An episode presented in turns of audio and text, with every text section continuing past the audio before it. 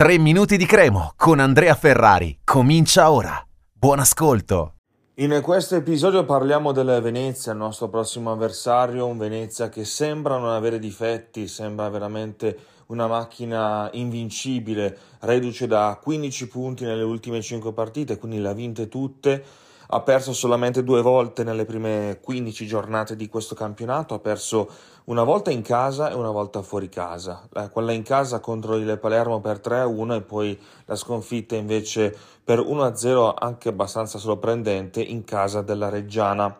Per il resto un percorso quasi netto, infatti il Venezia è primo con 33 punti alla pari del Venezia, più 7 dalla Cremonese ed è una squadra che poi tra l'altro sembra non avere difetti perché anche in mancanza di alcuni giocatori chiave è riuscito il Venezia a, eh, a fare grandi cose. Eh, per esempio già qualche partita che manca per un problema di, flash, di fascite plantare eh, il giocatore più rappresentativo di questa squadra, il finlandese Pojampalo, e nonostante questo il Venezia ha trovato al suo posto un attaccante che ora vive un momento di grazia, cioè Christian Gitkier, quindi un altro nordico, il danese in questo caso. Gitkier che ha segnato anche una doppietta eh, nella parità l'ultima, quella contro l'Ascoli vinta 3-1 e pare davvero in stato di grazia, quindi eh, se non dovesse esserci poi Giampalo anche a Cremona, eh, la situazione è ancora in dubbio, eh, può comunque contare la squadra di Vanoli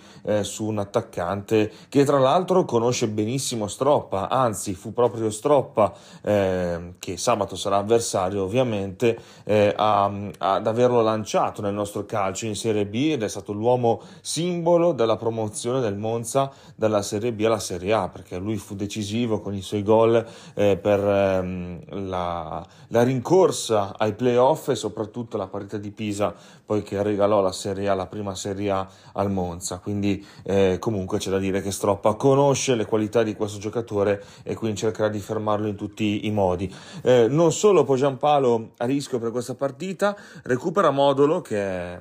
storico capitano del Venezia, era presente anche quando il Venezia era, stato, era rimandato in Serie D, eh, per esempio sono da valutare le condizioni di Ellerson, Zampano e Joronen, eh, sui primi due c'è la possibilità che ci sia un recupero, Joronen penso proprio di no, quindi giocherà il secondo portiere così come per la Cremonese, quindi Bertinato contro Sar e, e, e poi comunque c'è da dire che il percorso del Venezia prosegue da tempo perché è dall'anno scorso che eh, il Venezia fa bene da quando è arrivato Vanoli, eh, una squadra che rema tutta dalla stessa parte, ha fatto una grande rimonta l'anno scorso arrivando ai playoff e uscendo ai quarti col Cagliari, poi eh, quest'anno come detto 33 punti in 15 partite, è una squadra assolutamente forte e, e temibile. E il bomber di questa squadra non è Bojampalo perché eh, è stato infortunato diverse partite, quindi fin qui ha segnato solo tra virgolette 4 gol. Il bomber è Nicola Pierini,